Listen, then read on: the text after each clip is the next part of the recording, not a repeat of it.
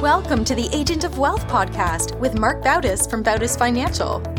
In this podcast, Marc helps guide you towards financial freedom, ensure you never run out of money, and create a balance in life that prioritizes what is most important to you.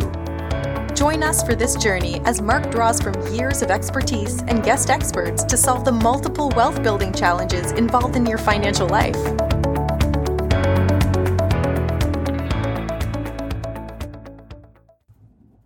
Welcome back to the Agent of Wealth. This is your host, Marc Bautis. Today, I'm joined by a special guest, Fred Moskowitz. Fred's an author, entrepreneur, and speaker who's on a personal mission to teach people about the power of investing in alternative asset classes such as mortgage notes. In his recent book release, The Little Green Book of Note Investing, Fred publishes his concise yet definitive guide for new investors seeking to learn about this market niche. The book is filled with practical advice, motivational case studies, and best practices for aspiring investors. Today, he'll provide valuable insights into diversifying investments through mortgage notes. Fred, welcome to the show.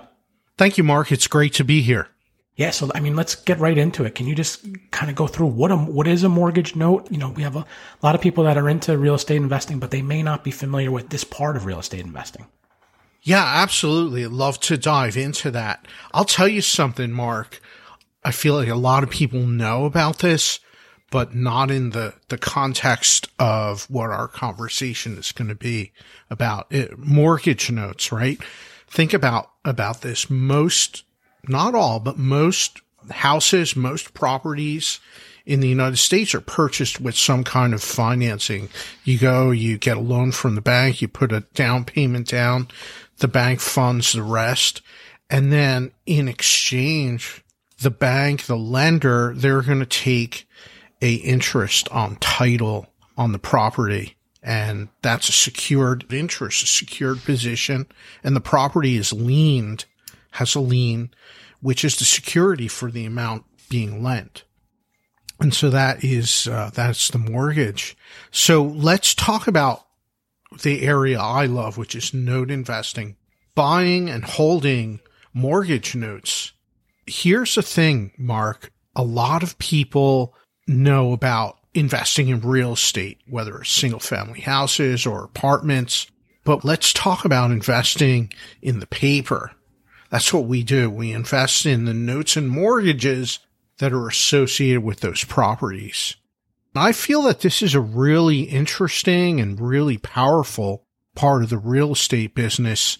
And many real estate investors, they don't pay any attention to it for most people, when they think of a note and a mortgage, they think of being the borrower. Well, how about being the lender?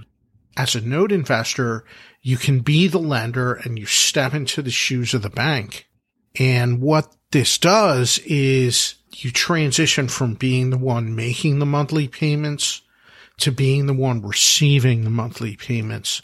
And so through note investing, it's a great way to increase the predictability of your cash flow. And so I love that as an investment because you have consistent cash flow. Your investment is backed by collateral. So it's backed by real estate, which has tangible value. It gives you a lot of downside protection and you can earn a really nice rate of return. And so uh, that's why I love mortgage note investing. It's very powerful. It's something that I often uh, have conversations with with investors about exploring this, exploring this. I think that everyone's investment portfolio should have some portion of it dedicated to income producing assets, whether it be real estate or mortgage notes. There's different forms of that but it really lends itself well to helping round out an overall investment portfolio. Maybe you can help, I guess, walk us through an example of how someone who's getting started in the space is interested in, because I'm sure they're, they're not going out looking for someone purchasing house. Are they buying these on the second, I guess you call it the sec- secondary market? Maybe just walk us through like an example of how someone buys a mortgage note. Yeah, absolutely. And you're exactly right. Mortgage notes are bought and sold on the secondary market every day, right? I'm sure most people have had the experience where you go, you uh, buy a property or you refinance a property and you start making your monthly mortgage payments And then when you know it, within two or three months after your closing, you get a letter from the bank saying, Dear Mr. and Mrs. Homeowner, we are writing to advise you that your loan has been sold. And here's the address, contact information for the new lender. And starting next month, please your, make your payments to the new lender. And by the way, don't worry, none of the terms of your financing change. Interest rate, your payments, all that stays the same.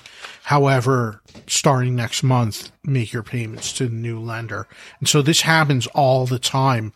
Loans get bought. They get put into bonds, different mortgage-backed securities and other financial products. And then after a few years, those instruments are broken down again and all the loans get sold off again. So this, this happens over and over. Now, for individual investors, we can participate in that secondary market and buying notes, buying notes from other note investors, from mortgage note funds, hedge funds. They typically will sell loans from time to time. And so that really opens up opportunity for those of us that are active investors in this space. Let's even take it a step further. Now, there's the secondary market. Banks uh, at all times they're offloading or buying or selling notes. So notes are available. How does an individual investor go through the process and say, yes, this note is a good investment for me to buy? There's two ways to get involved in note investing. Uh, the first way is to buy a note directly on the secondary market from a note seller and build a portfolio that way. Now there's another way, which is you can invest passively in a note fund that's managed professionally. And the fund managers of a note fund, they go out, they raise capital from investors, very much like in a real estate syndication. They will pull, pool all that money together and then they'll go out in the secondary market and buy notes in bulk quantity. And so what's the benefit of that? Well, when you're buying in bulk quantity, you can negotiate better pricing, a better discount. And for the investors, for the passive investors, they're also able to leverage the experience and expertise and the relationships, the access to buy notes that the fund managers have. And so that's a great option for, for some people. Both ways are great. It really comes down to your personal preference. How much time do you have to dedicate to this business? But uh, both ways you can be very successful, either buying notes individually and building up a portfolio or investing passively in a note fund. You mentioned that one is more passive than than the other. What about capital needs, right? I imagine if you're building a portfolio of mortgage notes, you probably need a decent amount of capital. Absolutely. Note investing is a capital intensive business. So definitely um, you need capital uh, I see a lot of investors getting involved in mortgage notes, uh, and their source of capital might be from real estate that they held long term as a rental property and then they sold it. Now they want to redeploy that into notes. Another thing I see a lot is someone that has a old 401k or an IRA from a prior employer and they're moving that account and now they want to invest with that capital. And that's also another great source of uh, capital for note investing. Not to mention the tax benefits that come with investing out of a retirement account combined with note investing can be very, very powerful. Yeah, IRAs, 401ks can be used. Uh, you know, if you go the self-directed route, can be used for putting notes in, inside them. How does it work with the investment income that someone would get from a note in comparison to what like the interest rates are Uh, like that people hear about from a 30 year or a 15 year because and i know they've changed wildly over the past year year and a half but uh, for someone thinking of doing this and you know it, like basically a year ago or a year and a half ago interest you know you could get a 30 year mortgage for four eh, not four percent. Is someone who's buying that note is that what they're the percentage that they're getting or you know is it that plus are they are able to buy notes at a discount or how does the whole return work so notes, yes, are typically uh, sold at a discount. In other words, they're sold for less than the amount owed on the loan balance. And so when you do that, that drives up the rate of return, which is going to be higher than the interest rate. This can vary all across the board. Uh, loans can go from 4% and they can go up into the double digits as well. And everything in between. It comes down to the quality of the loan, quality of the collateral, the strength of the borrower. So you, you go through all that underwriting process when you're performing due diligence before buying a note. And so there's no set rate of return. It, it really can vary. And some of the loans that were originated with lower interest rates, if they're being sold today, they're going to be sold with a greater discount to account for the current interest rate market for sure. Sure. So just going back to like kind of that due diligence and what are the things involved that someone who's buying a note. So it's strength of the borrower. How would the investor get that information? It's readily available to the extent that the seller of the note is going to present a package with all the loan documents, the borrower's profile and information, their loan application, um, credit report, all of those things, as well as the loan history. What's the payment history on the loan? Uh, have all payments been made on time as agreed for the past five years? or is there uh, are there patterns of there's a couple of months out of the year where there's late payments coming in and and so you can see all that when you look at, at the records on the loan and so yeah that's going to be uh, something that the seller will present to the buyer so they can review that. And for the for the buyer is this strictly like a mathematical calculation where they look in at all these variables they put in different you know, okay, the, the credit score is this, the interest rates are currently at this, the, and they come out with, okay, the value for this loan that, that they're willing to pay is X. And then if it matches obviously what the seller is looking to sell it at, then there's a, a match there. Or is there other things? Do they look into the, the location of the property and kind of make a determination of, oh, this is a good area or appreciating area or what else goes into it? Or is it strictly just the mathematics of it? No, the the real estate market conditions absolutely goes into that as well. Right? Are you buying in a desirable area or are you buying in an undesirable area or is it a super rural uh, location uh, as opposed to an urban or suburban uh, location? So all of those factors definitely come into play. Question on, you know, what happens after someone purchases a note what percentage of notes actually are foreclosed on? You know, you mentioned that, you know, you do have a lien on the property. Is the, is it common that the notes go into default and you actually do have to go through a foreclosure process on someone? Or is that kind of your backstop there in case something really bad happens? It's the backstop. It's not common that it, it goes all the way to a property being sold. I mean, yes, it's possible and the lender has those remedies available to them as per the, the loan documents, but it rarely happens.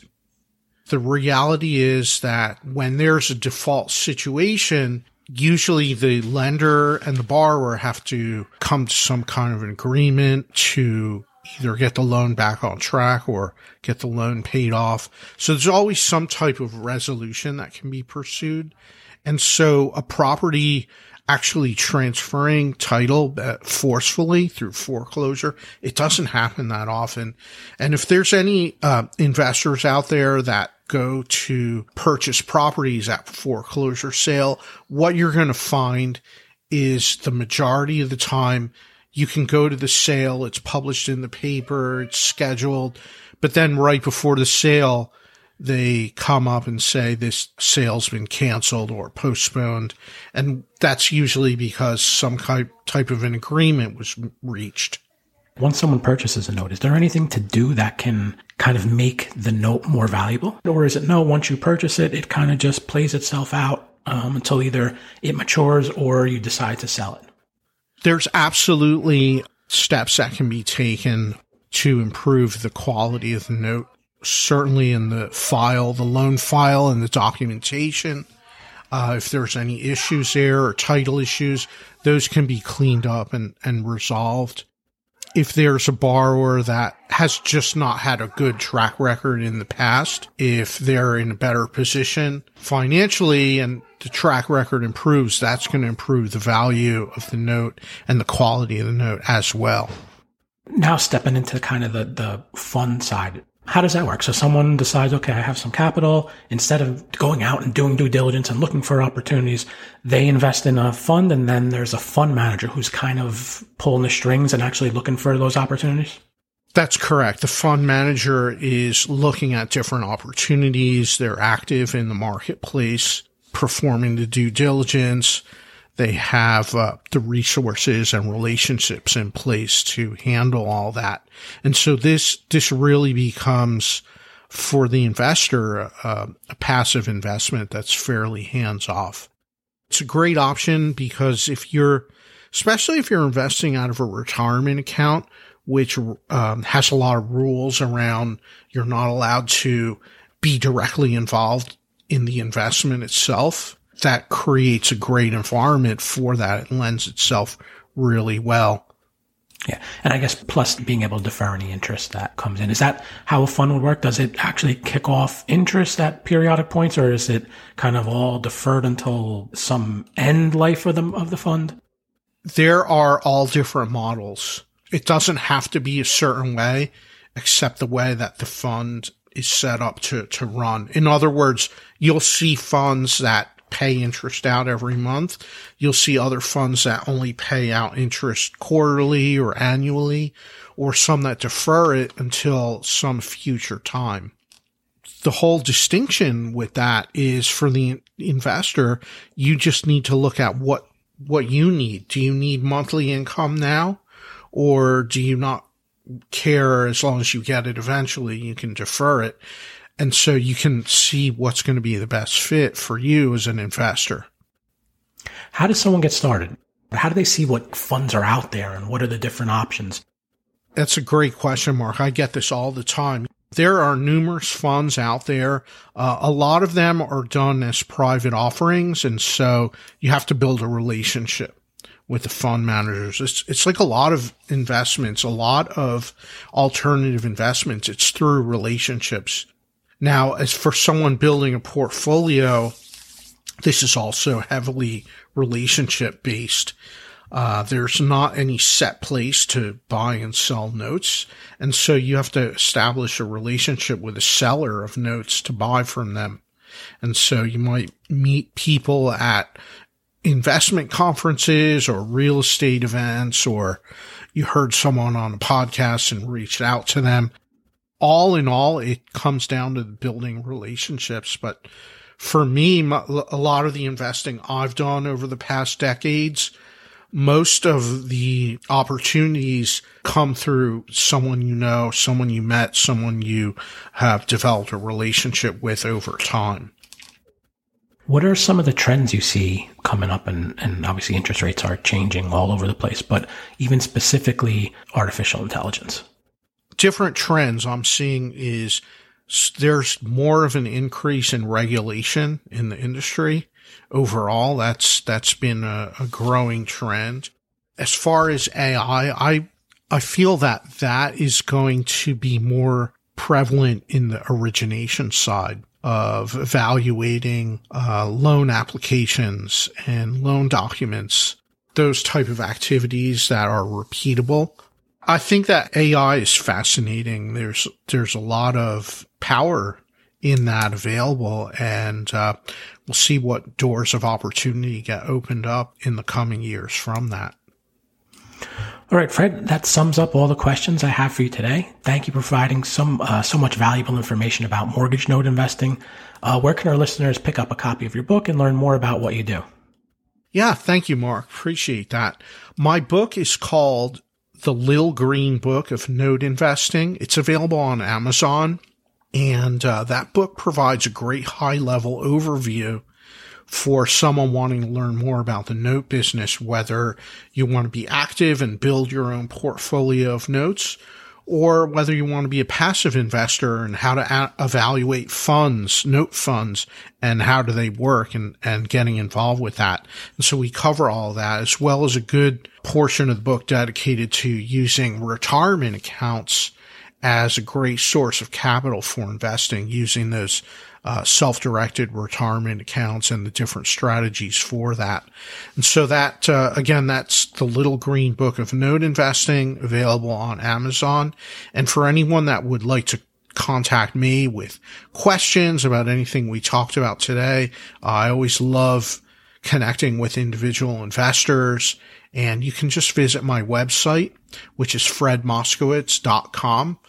And if you prefer a little bit of an easier spelling, you can go to giftfromfred.com and that'll take you right there to my website. And once you're there, I have a special report that I'm happy to send out by email to anyone that wants to request it. Just sign up uh, right on the site and uh, we'll email that report out to you. Always love connecting with investors and building relationships. It's a big part of what we do. Great. We'll link to all that in the uh, podcast episode show notes. Thanks again, Fred, and thank you to everyone who tuned in today. Don't forget to follow the Agent of Wealth on the platform you listen from and leave us a review of the show. We're currently accepting new clients, and if you'd like to schedule a one-on-one consultation with our advisors, please do so at bautisfinancial.com backslash call. Thank you for listening to the Agent of Wealth podcast. Click the subscribe button below to be notified when new episodes become available. The information covered represents the views and opinions of the guests and does not necessarily represent the views or opinions of Bautis Financial. The content has been made available for informational and educational purposes only and is not intended to be a substitute for professional financial planning and investment advice. Always seek the advice of your financial advisor or other qualified financial service provider with any questions you may have regarding your investments and financial planning.